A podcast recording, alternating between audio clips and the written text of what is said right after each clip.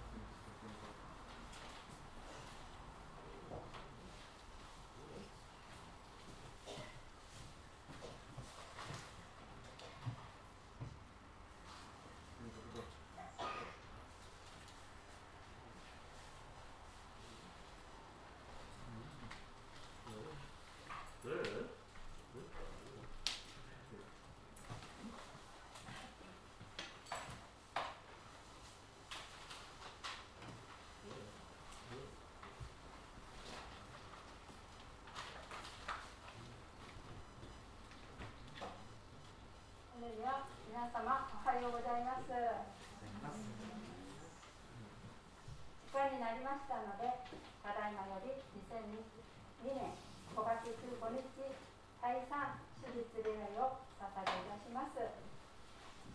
では心を整えて先祖のうち敬虔な心を持って主を主の臨在を待ち望みましょう。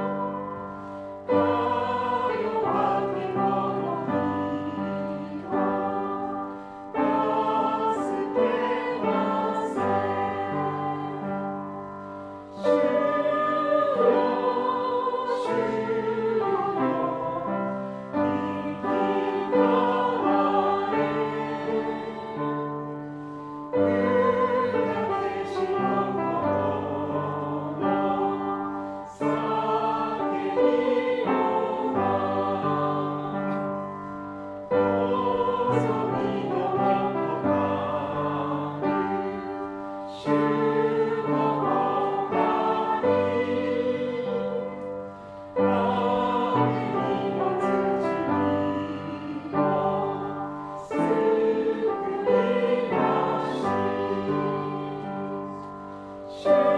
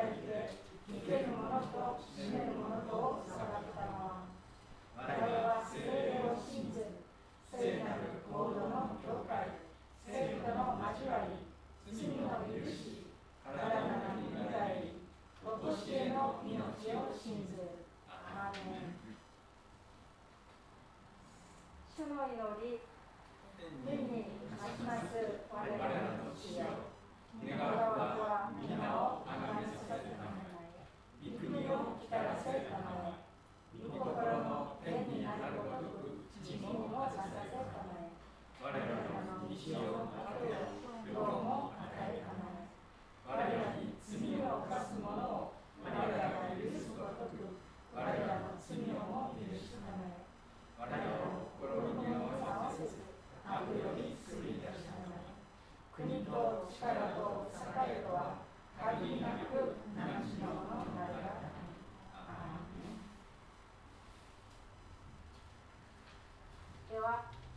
司会者が礼拝のためにお祈りをさせていただきます。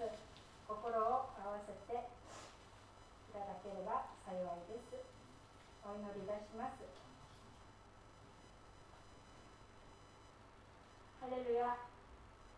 いつも変わりない愛で私たちを愛してくださる天の父なる神様お名前をあがめ褒めたたえます。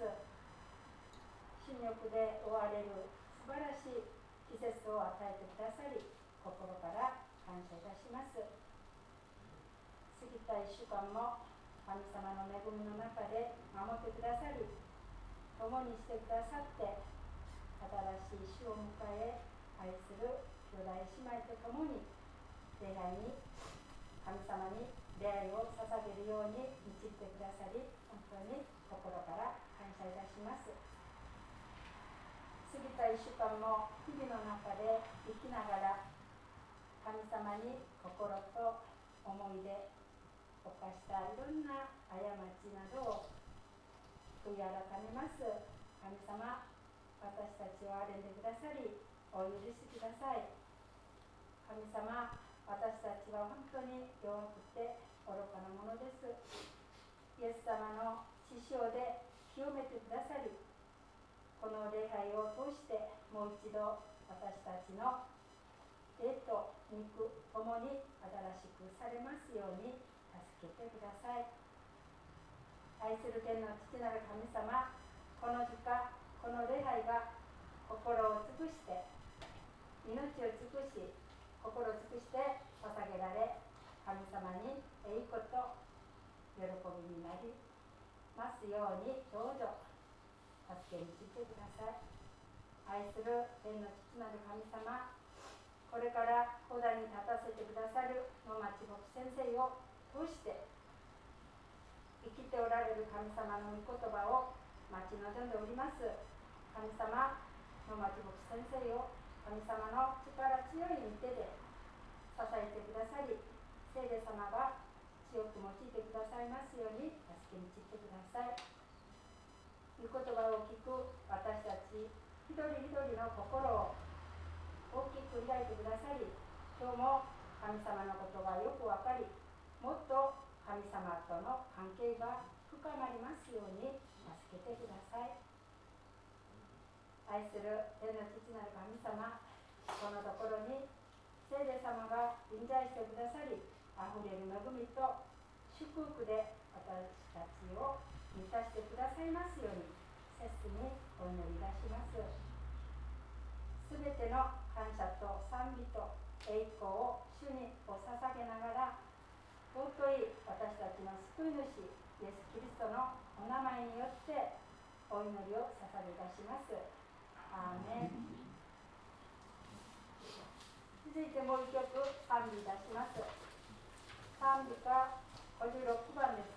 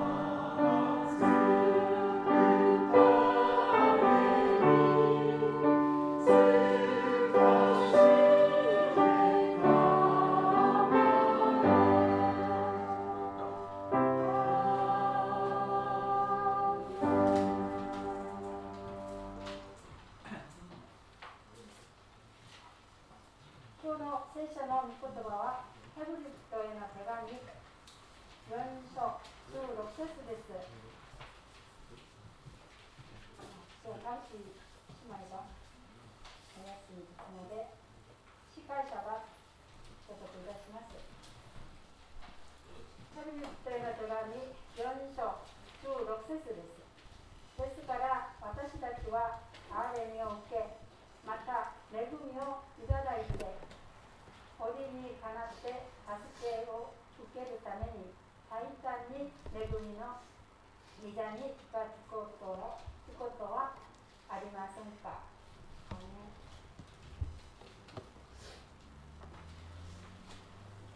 で、えー、先生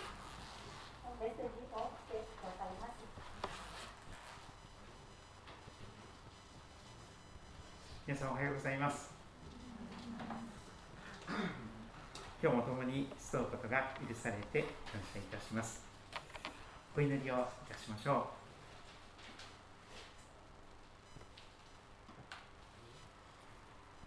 う。ですから私たちは憐れみを受けまた恵みをいただいて折にかなった助けその時必要な助けを受けるために大胆に恵みの御座に近づこうではありませんか？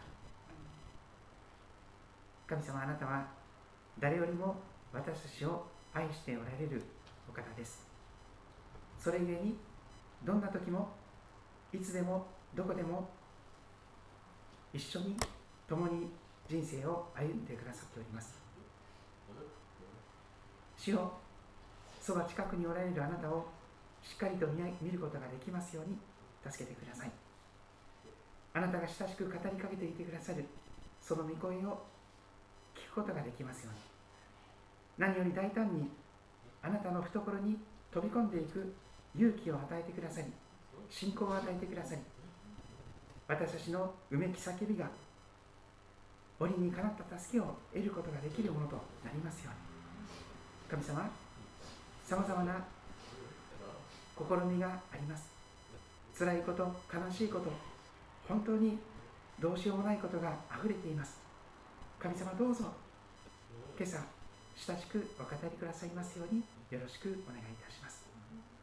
主をお語りください。しもべは聞いております。愛する主イエス・キリストのお名前を通してお祈りいたします。アーメン。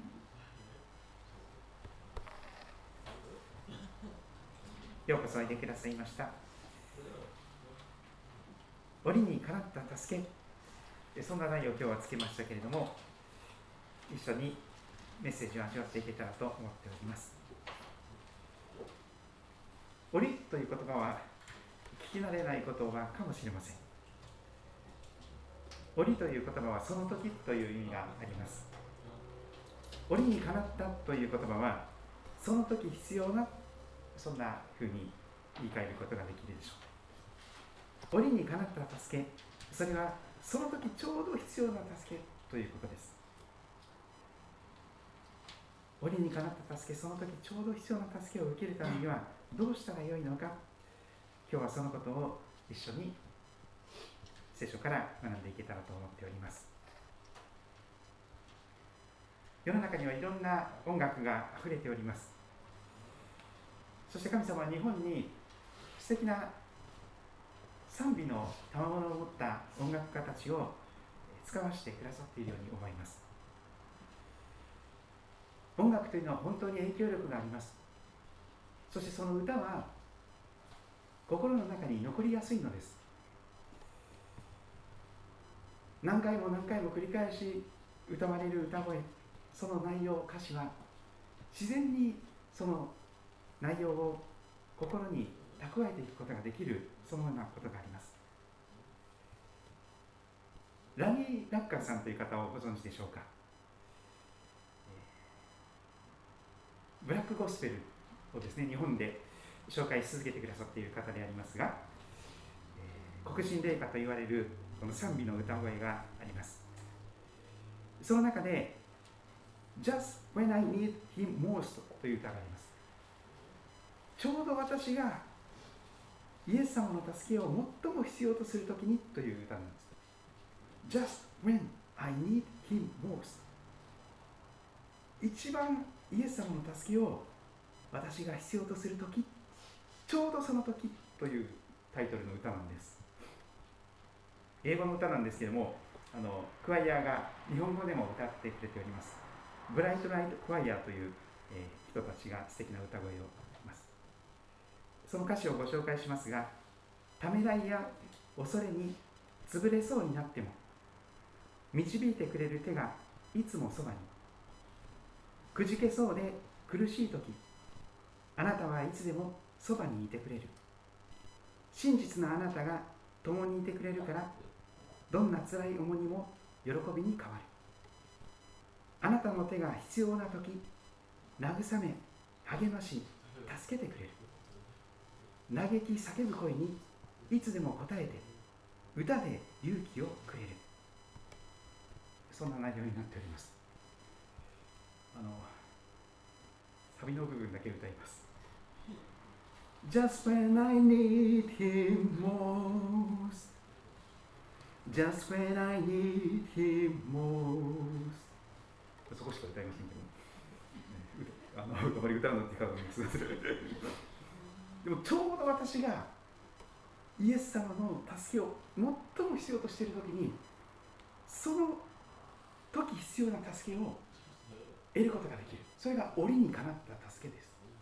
その時ちょうどその時私が求めている一番必要なものを神様はその時与えてくださる方なんだというのです。そのためにいつもそばにいてくださいます。そして私たちがためらって恐れで潰されそうになるときくじけそうで本当につらいとき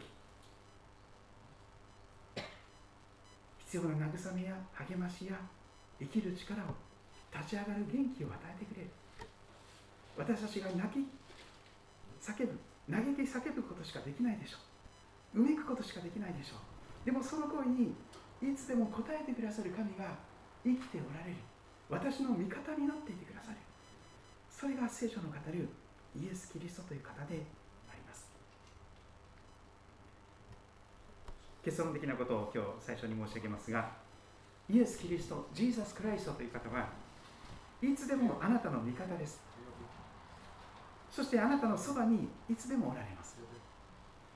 ですから助けが必要な時にはためらわないで躊躇しないでためらわないでまずイエス様に嘆き叫ぶ声を上げてください。イエス様助けてください。イエス様助けてください。大胆にそのようにして恵みの御座に近づこうではありませんかと今日進められています。聖書をお持ちの方は新約聖書のヘブリビテへの手紙4章。改めて先週の御言葉から順番に味わっていけたらと思っております。どの聖書でも結構ですが新約聖書ヘブルビテの手紙4章の12節から今日の16節まで耳を傾けていけたらと思っております。新海訳2017で読みますが、えー、それぞれの訳で聞かれてくださればと思います。ヘブルビテの手紙4章の12節からです。先週味わったところです。神の言葉は生きていて力があり物葉の剣よりも鋭く魂と霊関節と骨髄を分けるまでに差し貫き心の思いや計りごとを見分けることができます。神の見舞いにあらわでない被造物はありません。神の目には全てが裸でありさらけ出されています。この神に対して私たちは申し開きをするのです。これが先週味わったところでしたね。神様の言葉は生きています。力があります。何より鋭いんです。全てをお見通しの眼差しにつながっていきます。神様の目には全てが裸ん坊でさらけ出されています。全部知られています。私たちの一番恥ずかしいこと。こそこそ隠れてやってること。教会に来てない時にどんな生活をしているのかそれを全部知ってます。気づいていない私の醜さや弱さや卑怯さも全部知ってます。完全に知られています。それでもなおそれでもなおあなたを丸ごと愛します。受け入れます。そのような神様の愛の眼差しがそこに紹介されています。その神様の前に私たちは言い訳をする必要はありません。背伸びをする必要がありません。あの人にこう言われてしまったんでこうなっちゃったんですなんていう見苦しい聞苦しい言い訳をする必要がありません。そのままの姿で神様の前に愛されて受け入れられているということであります。むしろ神様がイエス様が弁護と弁護してください。神様があなたの味方になってくださいますからあなたのことを弁護して義と認めてください。かばってください。守ってください。そのようなことが紹介されていました。今日その続きから順番に見ていきます。14節。さてという言葉がありまして目がイエス様の方にはっきりと向けられていきます。さて私たちには素晴らしい方がいらっしゃいますよねというのです。その方は神の子イエスという方です。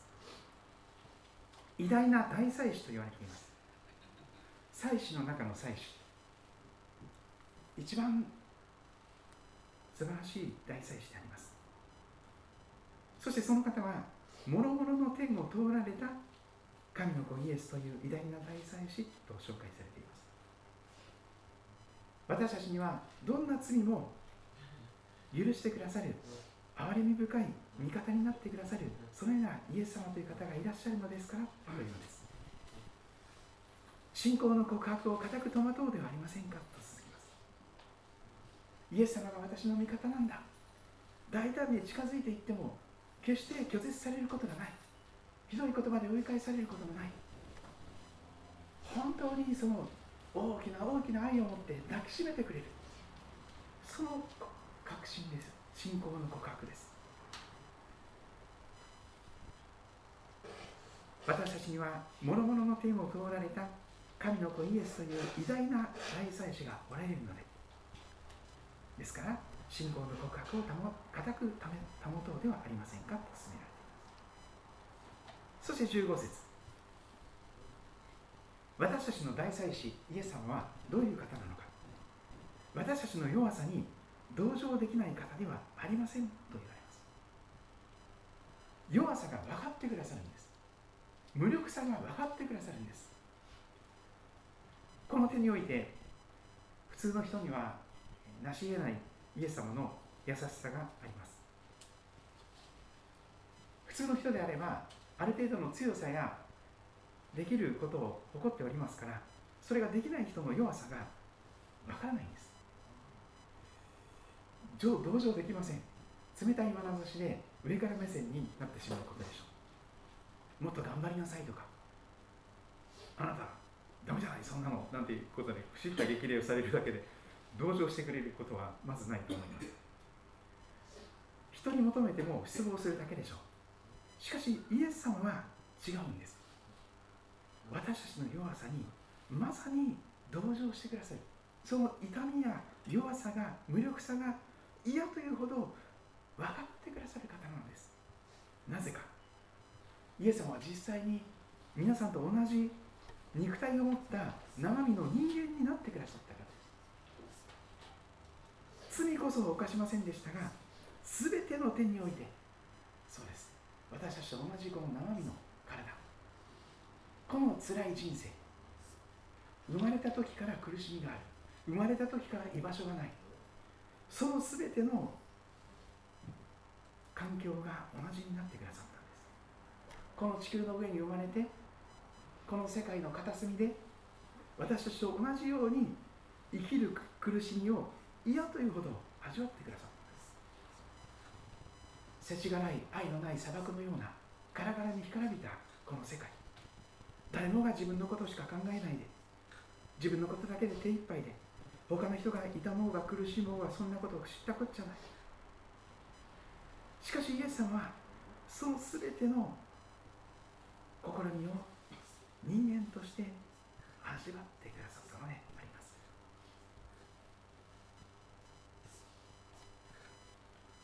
例えて言うならば骨が折れたことのない人は骨が折れた人の気持ちがわからないでしょう。私もそうでした。もう鎖骨一本折れただけでですねえらいことになりますよね。ネクタイ自分で締めれなくなります。上着を自分で着たり脱いだりできなくなりますシャツを。えらいことです。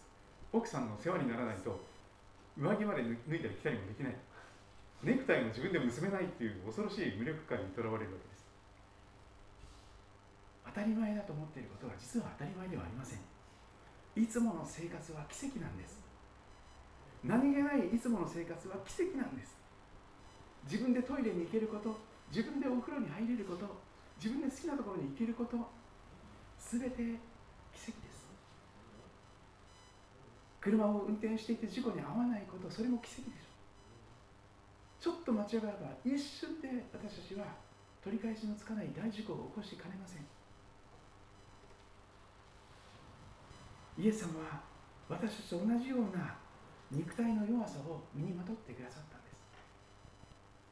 頭が痛い頭が重い気持ちが暗くなる重い起き上がることさえ辛いしんどい。その全ての辛さをああ肩が痛い腕がしびれる手が思うように動かない。その全ての弱さを全部同じように味わっておられますイエス様の骨は砕かれることはありませんでしたが骨折した以上の苦しみを味わってくださいました。ありとあらゆる試み人にバカにされる試み人に見下される試み人に見捨てられる人に裏切られるその全ての試みに遭われました。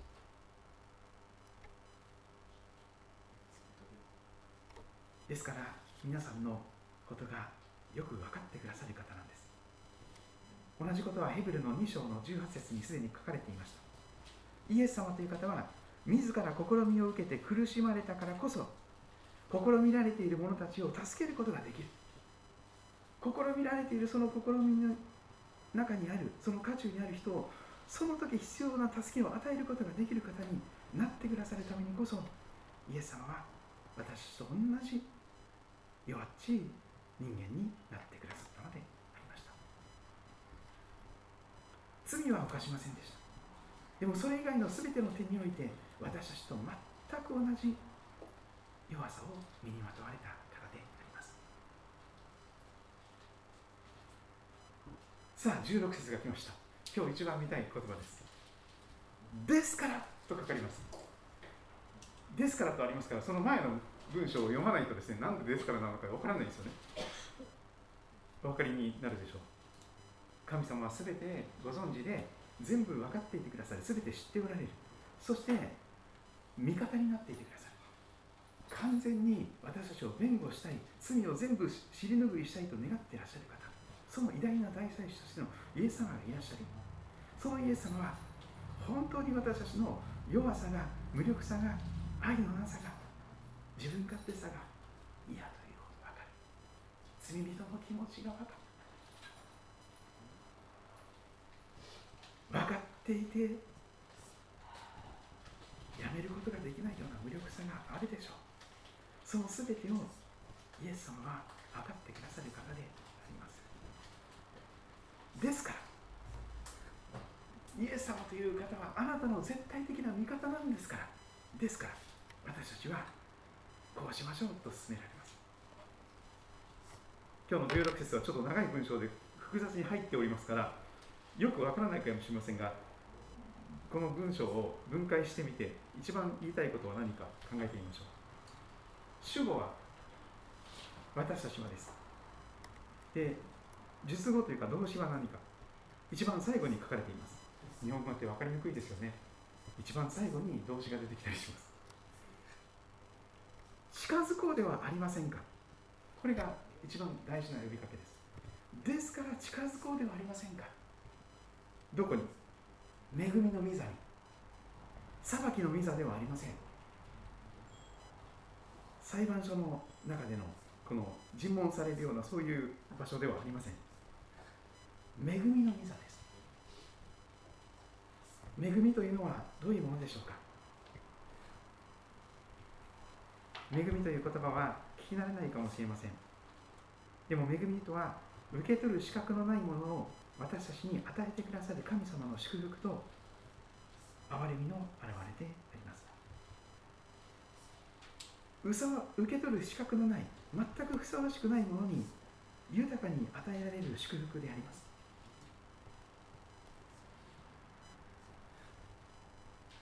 ですから近づこうではありませんか。恵みの御座に。怖い裁きの御座じゃありません。本当に全てを包み込んでくださる受け止めてくださるその恵みの御座です。そこに近づくには何が必要ですか？大胆さです。勇気です。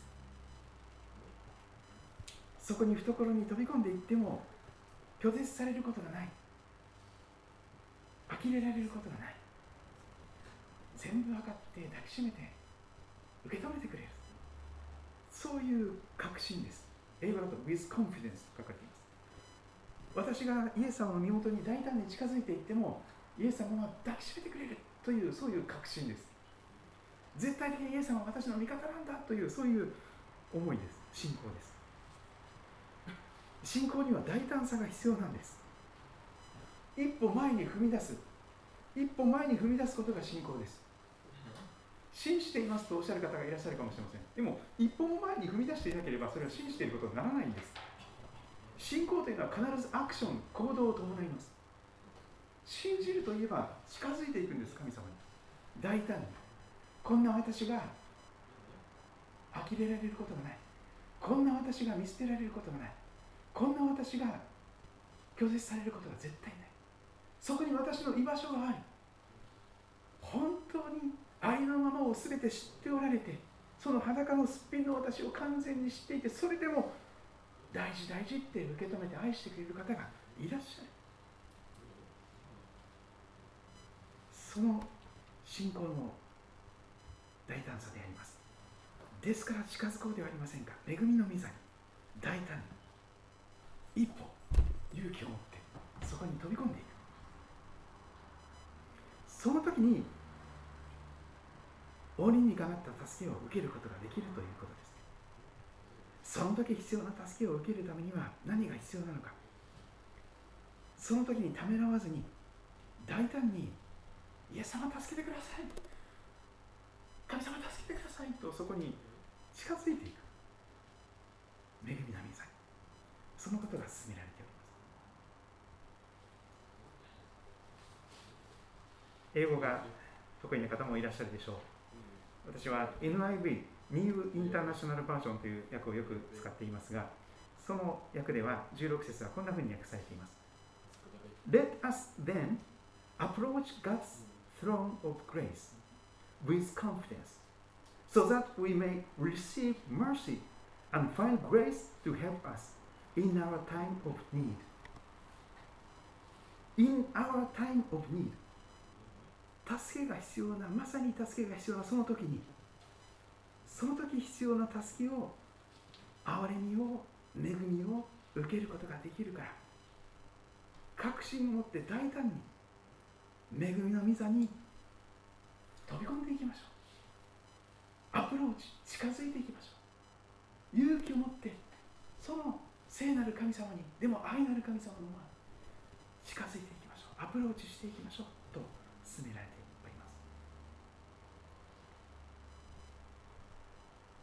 イエス様はいつでもあなたの味方です。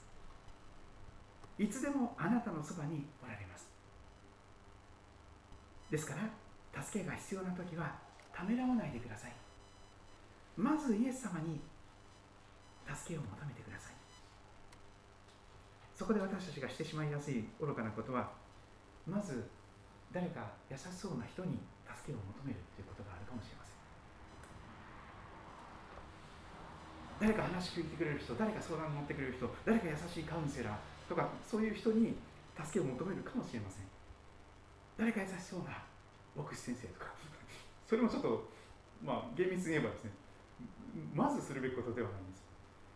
まずはイエス様に助けを求めるべきです。本当にそうですよ。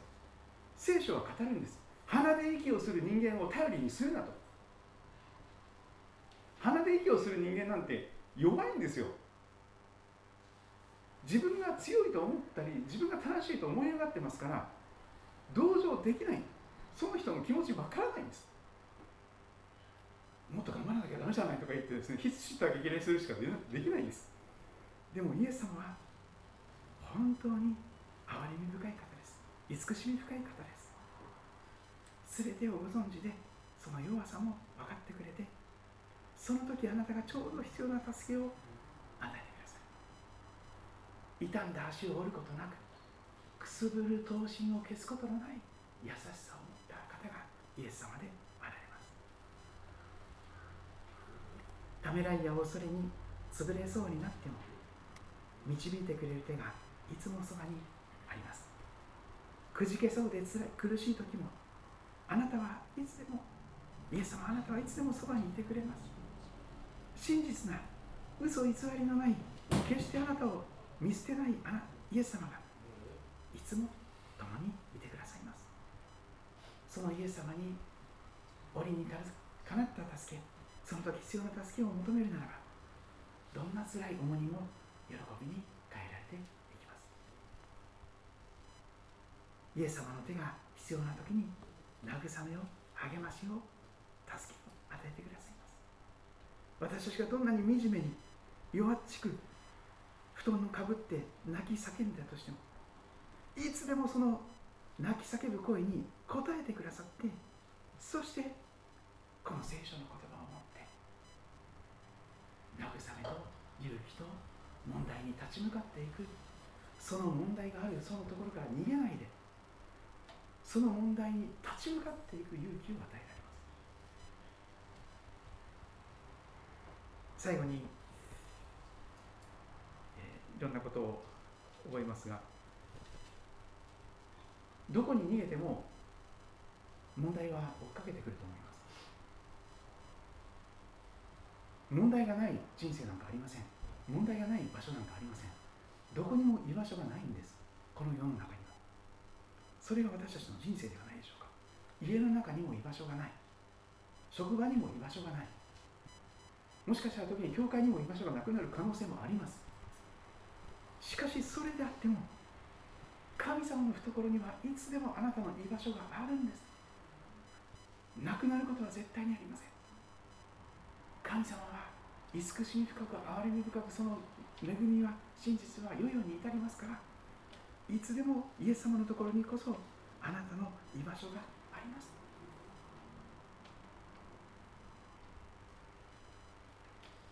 最後に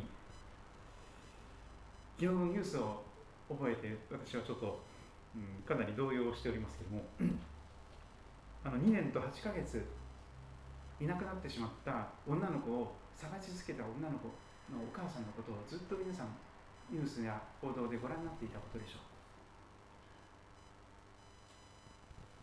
う2年と8ヶ月ですよ。2年と8ヶ月も諦めないで絶対に諦めないでまだ生きているはずの娘を探すんだ。その思いで2年8ヶ月生きてきたお母さんがいたんです。でも見つかった骨の DNA 鑑定でその子がお母さんとの血縁関係がある。そしてさらにその子がその娘さんだ。ということが確定しました。聞くところによるとそのお母さんはクリスチャンらしいんですよ。そこでこの今日の聖書の言葉がどう受け止めるのか。いつでも折にかなった助けを受けることができるんでしょうか。イエス様の生涯を見てください。イエス様が十字架に向かわれる時に特にゲッセマネの園でイエス様は本当に真剣に泣き叫んで祈りに祈ったですよ。お父さんこの苦い杯を取り除いてください。十字架にかかることから避けさせてください。こんな苦い杯飲みたくありません。イエス様は真剣にいつでも祈りに応えてくださる天のお父様に真剣に祈りました。その時必要な助けが与えられたんですか？与えられました。願った通りではありませんでした。十字架にかかって死ぬことこそが使命だったからです。そのイエス様それが御心だったからですそのために生まれてきてそこに向かって人生は全ては動いていたんです。でもイエス様でさえ最後に泣き言を言ったんですよ。こんな苦い杯飲みたくない。いえお父さんもうもう勘弁してください。私こんな苦い杯飲みたくありません。十字架にかかりたくありません。どうかこの苦い杯を私から取り除いてくださいと真剣に助けを祈りました。でも与えられた助けは十字架に立ち向かっていくというそういう勇気と愛する力でした。罪人を愛し敵を許し敵のために身代わりに命を捨てる。そのことで救いを完成させる。死が終わりではない命を提供する。そのために折にかなった助けがイエス様には与えられたんです。そのことに関しては来週見ていくことになります。来週のヨハネの手紙第1の5章14節は祈りの原則が教えられています。何事でも祈っていいんですよ。でも神の御心に沿って祈らなければ祈りは100%聞かれません。間違いなく祈りが答えられる条件は御心にかなった形であります願った通りにならないことが多いんです。私たちの自分勝手なお心に従って祈りますか。でもイエス様も祈りました。でも私の思いではなく天のお父さんあなたの御心だけがなりますよ。うにそれはまさに主の祈りにいつも祈られていることでありますが泣き叫んで折にかなった助けを求めた後最後に御心にかなうことがなりますようにと祈っていくことができたらたとえ恐れていた最も大変なことが起こったとしてもそれでもそれを受け止めて立ち上がる勇気や愛や力が与えてくれると思います。それぞれご自分の言葉で神様に祈る時を持っていただけたらと願います。本当に正直な思いで飾らないで背伸びしないでそのままの？言葉で。正直に神様に近づいてください。それが素敵な信仰の第一歩です